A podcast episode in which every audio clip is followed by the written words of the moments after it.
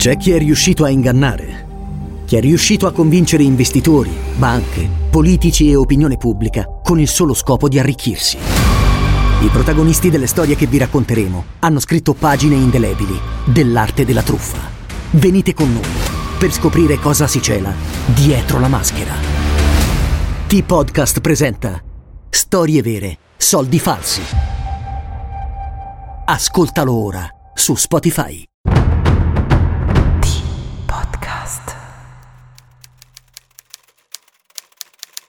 Il castigo del delitto sta nell'averlo commesso. La pena che vi aggiunge la legge è superflua. Anatole France.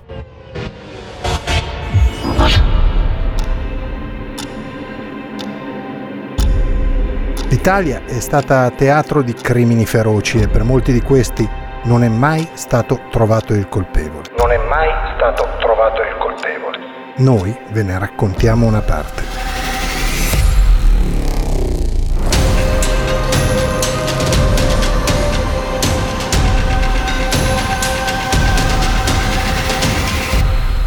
State ascoltando Spaghetti Thriller, i delitti irrisolti del bel paese.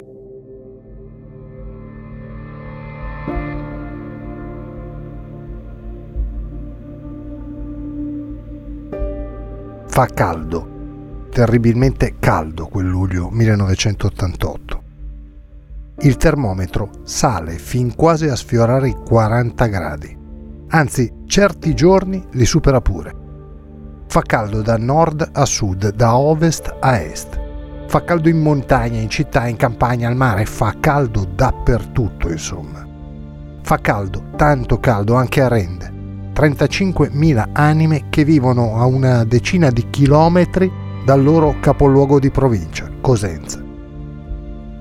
Poco meno di duecento metri sul livello del mare, Rende è uno dei centri di maggior fermento e produttività della regione. Il campus di Arcavacata domina la città ed è parte integrante e fondamentale dell'Università della Calabria, oggi al terzo posto fra i grandi atenei statali della penisola e soprattutto leader italiano per quel che riguarda la capacità di fornire servizi a chi lo frequenta. Con le sue trenta chiese e il Castello Normanno, costruito tra la fine del mille e l'inizio del millecento, Rende offre al visitatore un motivo ulteriore per trascorrere un fine settimana alla sua scoperta. E trasferiamoci quindi nel millenovecentottantotto. Dopo un primo accorato appello andato a vuoto, il vescovo di Pavia Giovanni Volta torna ad affrontare la questione del sequestro di Cesare Casella. L'anno del rapimento di Cesare Casella, dello scandalo delle carceri d'oro, dei nove Oscar all'ultimo imperatore di Bernardo Bertolucci o ancora della legge Mammì, degli omicidi di mafia e, per chiudere, dell'esplosione di una bomba sull'aereo Pan Am mentre sta sorvolando i cieli scozzesi, esattamente Lockerbie. duecentosettanta morti, compresi undici abitanti della cittadina situata nella parte sud-occidentale della nazione, colpiti dai rottami dell'aereo stesso. Il più sanguinoso attentato terroristico prima dell'undici settembre, orchestrato, parrebbe, niente di meno che dalle massime autorità della Libia di allora, governata, non dimentichiamolo, da una figura controversa quale quella del colonnello Gheddafi.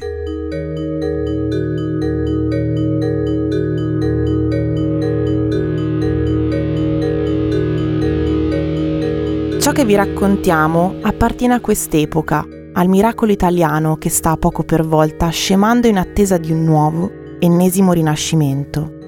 Appartiene al bel paese che canta Gimme Five di Giovanotti o Andamento lento di Tullio De Piscopo, per non parlare di Massimo Ranieri col suo Perdere l'amore. È una storia terribile, tetra, violenta e buia, atrocemente buia, di quelle che fanno spavento, perché non sono un film, un racconto horror, un giallo a tinte fosche. Sono reali, dolorose, inspiegabili e impenetrabili.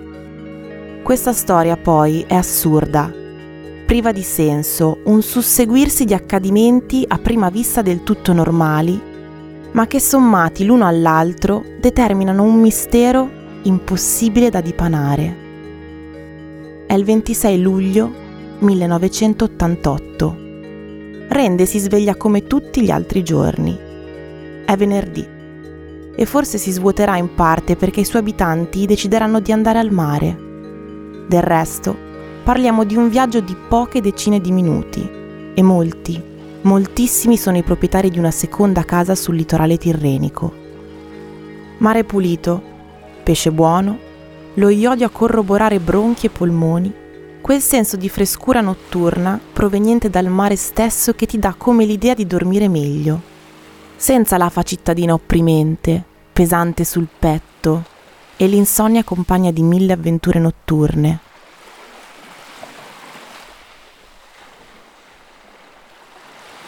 Roberta, al contrario, al mare c'è già. Però quel giorno tornerà a Cosenza con mamma e rientrerà nel tardo pomeriggio a Miccisi, qualche chilometro da San Lucido, di cui fa comune. Roberta approfitterà del viaggio di andata e ritorno per portare nella seconda casa il motorino del fratello, mezzo di trasporto particolarmente utile durante il periodo estivo, quando per spostarsi di qualche chilometro si rischia di rimanere imbottigliati in coda con la macchina. Senza parlare del dramma parcheggio. Così è stato deciso a pranzo insieme a papà Franco e mamma Matilde. Roberta guiderà il motorino e i genitori la seguiranno in macchina. Senza prendere la superstrada, è pericolosa con quei suoi rettilinei, le gallerie, le automobili che sfrecciano e chi se ne frega del limite di velocità. Non siamo ai giorni nostri, stiamo parlando di un altro mondo. Meglio la via vecchia, magari tortuosa, di sicuro più lunga ma per certi aspetti più sicura. Poi Roberta la conosce bene e l'ha già percorsa insieme ai suoi genitori. Franco ha numerosi impegni lavorativi, pertanto la decisione definitiva, partire o no quel venerdì intendiamo, verrà presa nel pomeriggio, compatibilmente con le sue attività. Ma chi è Roberta? Conosciamola meglio per scoprire una ragazza animata da una contagiosa voglia di vivere e sorridere al mondo.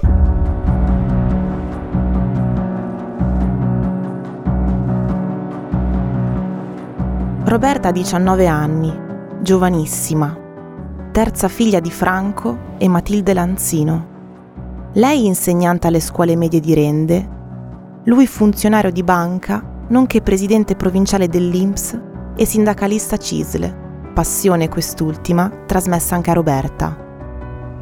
Una famiglia per bene, una famiglia di quelle che quando sei bambino, da grande ne vorresti una così. Senza grilli per la testa, senza manie di grandezza, senza smania di apparire. Molto più semplicemente un gruppo familiare unito, affettuoso, complice perfino. Una famiglia dove l'amore per la famiglia stessa viene prima di qualunque altra cosa. Ecco, Roberta cresce così, incarnando perfettamente questa concezione di come debba svolgersi la vita. Senza rinunciare alle proprie passioni, ci mancherebbe, ma sapendo con esattezza chi e quali sono i punti fondamentali e importanti durante il nostro percorso terreno. Primo anno di università, facoltà di scienze sociali ed economiche, amante dello sport, soprattutto una passione per le arti marziali che la porta a frequentare la palestra. Interessata alle problematiche sindacali, a settembre dovrà partecipare a un campus organizzato dalla C I S L e speaker radiofonica agli inizi, perché mai non provarci? Nessun fidanzato, non ufficiale perlomeno. Magari qualche simpatia, comunque cose da quell'età. Roberta è una ragazza per bene, sottolineiamolo per l'ennesima volta, non basta mai farlo, di quelle con la testa sulle spalle, di quelle che sanno che ci sarà da sudare lungo la strada della vita, ma alla fine l'impegno produrrà i suoi frutti. Un privato, lo abbiamo appena sviscerato, lindo e pinto, nessuna zona d'ombra, nessun grigio tra il bianco e il nero, nessuna frequentazione che possa far pensare male o allertare la famiglia. Tutto estremamente lineare. Gli amici di sempre, le serate di sempre, le chiacchiere di sempre, l'unico piccolissimo cruccio. Vorrebbe perdere qualche chilo, parliamo di quisquiglie. Quel pomeriggio del ventisei luglio millenovecentottantotto, intorno alle sedici e quaranta, il telefono di casa Lanzino squilla. Roberta risponde. Dall'altro capo del filo, papà Franco le conferma che è d'accordo, partiranno verso le diciassette. A questo punto la ragazza scende, passa a recuperare un tavolino di plastica dalla nonna che Franco caricherà in macchina. Si ferma dal benzinaio col sipiaggio di colore blu per fare il pieno e gonfiare le gomme. Routine, nient'altro. Sono passati poco più di cinque minuti dalla telefonata di papà quando Roberta citofona a mamma Matilde avvisandola che sta per partire, direzione Miccisi, aggiungendo di prepararsi e scendere. Papà sarà lì a momenti. Si vedranno lungo la strada, loro in macchina, sono più veloci e la recupereranno dopo pochi chilometri. In fondo, da Cosenza a Miccisi, ci sono una quarantina di chilometri, forse meno. Certo, sulla strada vecchia, come abbiamo detto, più lenta ma più sicura, tutta curve, salite, discese, coi paesi a fare da cornice a un viaggio di un'ora, minuto più, minuto meno.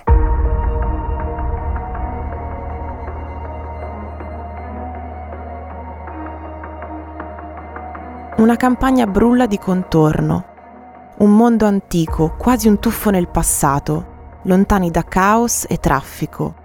Col vento in faccia e la voglia di arrivare, che se facciamo presto ci sta anche un bagno prima di cena. Roberta dà gas e inizia quel percorso non lungo ma tortuoso, certa che di lì a pochi chilometri si troverà alle spalle la macchina dei genitori. In effetti mamma Matilde scende immediatamente non appena la figlia le citofona e come arriva al piano terra nota la macchina di Franco che però si dirige verso il garage per recuperare quel po' di spesa da portare al mare, oltre a caricare il tavolino già sistemato da Roberta per velocizzare la partenza dei suoi. Lungo la strada i coniugi Lanzino si fermano dal fruttivendolo, vogliono comprare un'anguria per la sera. Il gestore del negozio, non appena riconosce Franco, inizia con lui una discussione sindacale, sicché si perdono un'altra decina di minuti. Niente di che, se ci pensate bene, cose che accadono normalmente. Ripartendo, Franco, come fa abitualmente, decide di fermarsi a una fonte per riempire delle bottiglie con quell'acqua così fresca e leggera. Solo che alla fonte c'è un signore intento a compiere la stessa operazione. Così, ai minuti già persi in precedenza, vanno sommati anche questi, un'altra decina. E siamo a venti circa. Un ritardo inatteso, certo, ma nulla di trascendentale, nulla che possa essere collegato a quanto capiterà più tardi, poco più tardi, nulla che lasci solo lontanamente immaginare gli avvenimenti successivi.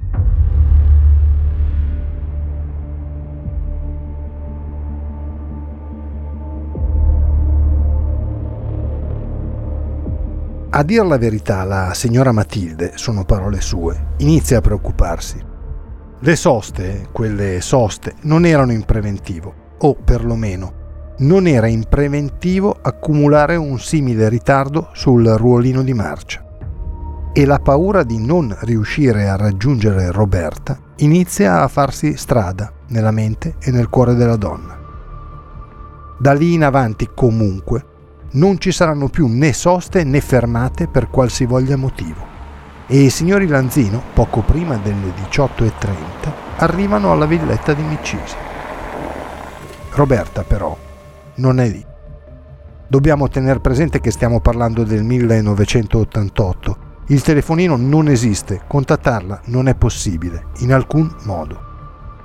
Franco, a questo punto, ripercorre la strada tornando verso Cosenza. Sai mai che il motorino abbia avuto qualche problema, magari un piccolo incidente e né lui né Matilde se ne sono accorti, magari Roberta si è persa su quelle strade così isolate, tutte curve, salite, discese, con un mucchio di biforcazioni che si confondono con le campagne circostanti.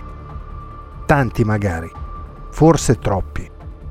Sulla strada del ritorno Franco non incrocia né Roberta né il motorino. Così chiama gli ospedali della zona, giusto per capire se sia accaduto qualcosa nelle ultime ore. Nulla. Nessun incidente che veda coinvolta una giovane ragazza e un motorino blu. Allora, senza perdere un secondo, l'uomo chiama i carabinieri della stazione di San Lucido affinché organizzino le prime ricerche. L'idea inizialmente è che Roberta possa essere caduta in uno dei dirupi che costeggiano la vecchia strada, magari ha perso i sensi e va soccorsa in fretta. E le ricerche cominciano immediatamente. Non solo i carabinieri vengono coinvolti, ma insieme a loro vigili del fuoco, abitanti comuni, la polizia, chiunque insomma. Tutti, ma proprio tutti, a cercare Roberta. Verso l'una del mattino, finalmente, qualcosa si trova. Il sì blu di Roberta, che è in una scarpata a pochi metri dalla strada. Tra parentesi, non la strada che abitualmente la famiglia Lanzino percorre per raggiungere Miccisi. Il motorino è integro, i carabinieri lo riportano a mano sulla strada principale e lo mettono perfino in moto.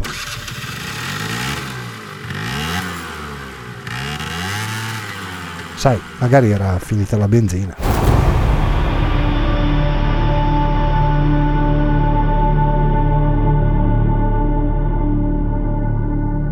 Roberta, però, non è accanto al motorino. No. Roberta la trovano un filo più in basso, dopo un pochino di tempo. Una sessantina di metri più in là rispetto al motorino, in uno spiazzo coperto dai rovi. Uno spiazzo che dalla strada non ti accorgi nemmeno ci sia, in mezzo a tutta quella natura incontaminata. Nonostante si trovi a non più di una quindicina di metri dalla strada. Roberta ha la testa rivolta verso la strada e i piedi guardano il mare. Ha il maglione e il reggiseno alzati, gli slip e i pantaloni strappati e tagliati, buttati a qualche metro di distanza dal corpo.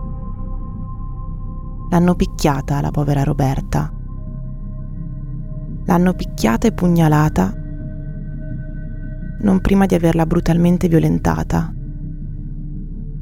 Un omicidio barbaro, di una ferocia inconsueta perfino per un pazzo, un maniaco. E ultimo sfregio, a Roberta hanno infilato in bocca le spalline del maglione che indossava, quasi a tacitarla. Roberta muore così, soffocata ancora prima che colpita e coltellata. La prima domanda che si fanno gli inquirenti è: per quale motivo la ragazza si trova a Falconara Albanese, su una strada che non avrebbe dovuto percorrere, o perlomeno non la strada abitualmente percorsa per raggiungere Miccisi? Da quel luogo, da dove viene ritrovata la ragazza, Miccisi la vede a occhio nudo. E ironia della sorte, un paio di chilometri più sotto quasi distingue anche casa Lanzino.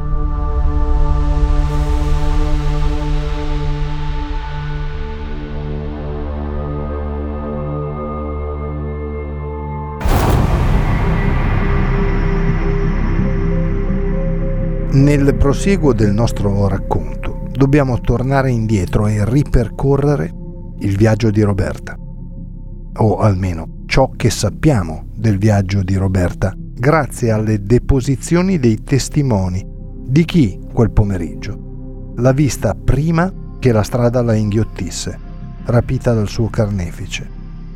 Intorno alle sei meno un quarto, Roberta viene notata da un agricoltore e un quarto d'ora dopo un furgone con a bordo i fratelli Tonnera la incrocia mentre è ferma di fronte a un bivio.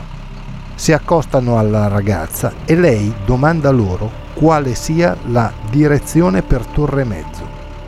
Non parla di Miccisi, non parla di San Lucido. Domanda esplicitamente di Torre Mezzo, che è lì vicino, d'accordo, ma perché proprio Torre Mezzo? I Tonnera la invitano a seguirli. Loro vanno in quella direzione, ma gireranno poco dopo. E Roberta si accoda al furgone.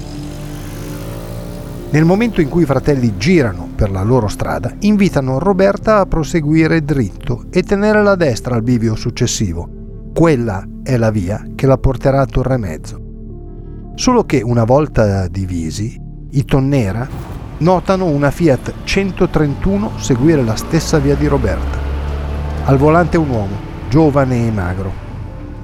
Non sono i soli ad accorgersi di quell'auto. Anche altri che stanno lavorando i campi intorno alla strada vedono Roberta sul motorino e la centotrentuno a un centinaio di metri, quasi come se la stesse seguendo. Ancora, poco dopo le diciotto, Roberta si ferma e domanda a un secondo agricoltore, Luigi Frangella, se quella strada porta verso Torre Mezzo. Lui annuisce. Lei riparte. Da lì, da quell'incontro con Luigi, di Roberta non sappiamo più nulla.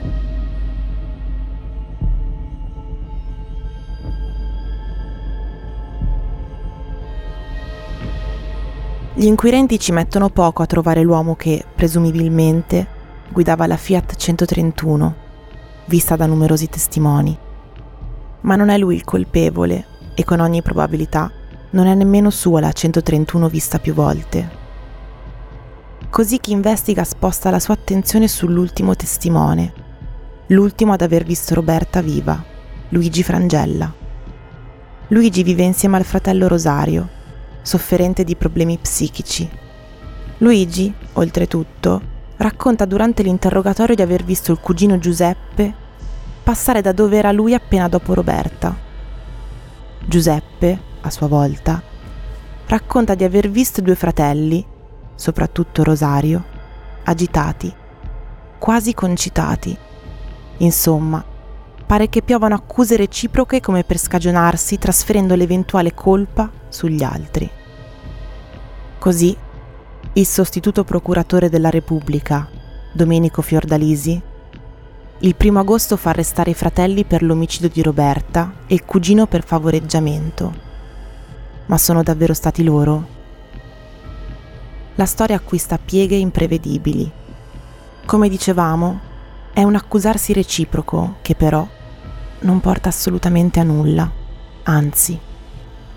Il sedici agosto il Tribunale della Libertà scagiona Frangella, nonostante le cose non appaiano così chiare.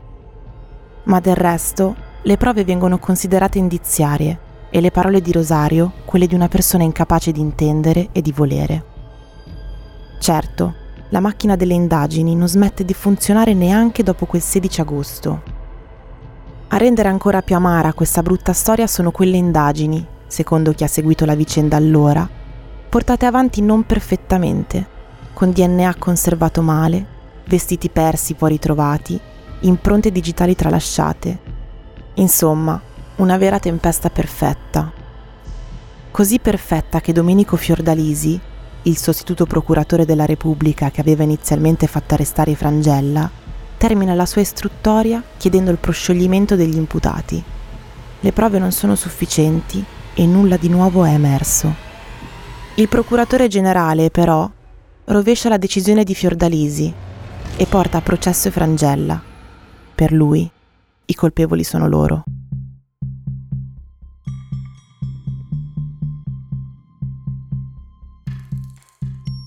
Il processo, dopo numerosi problemi, inizia il primo ottobre millenovecentonovantuno, tre anni dopo la morte della povera Roberta.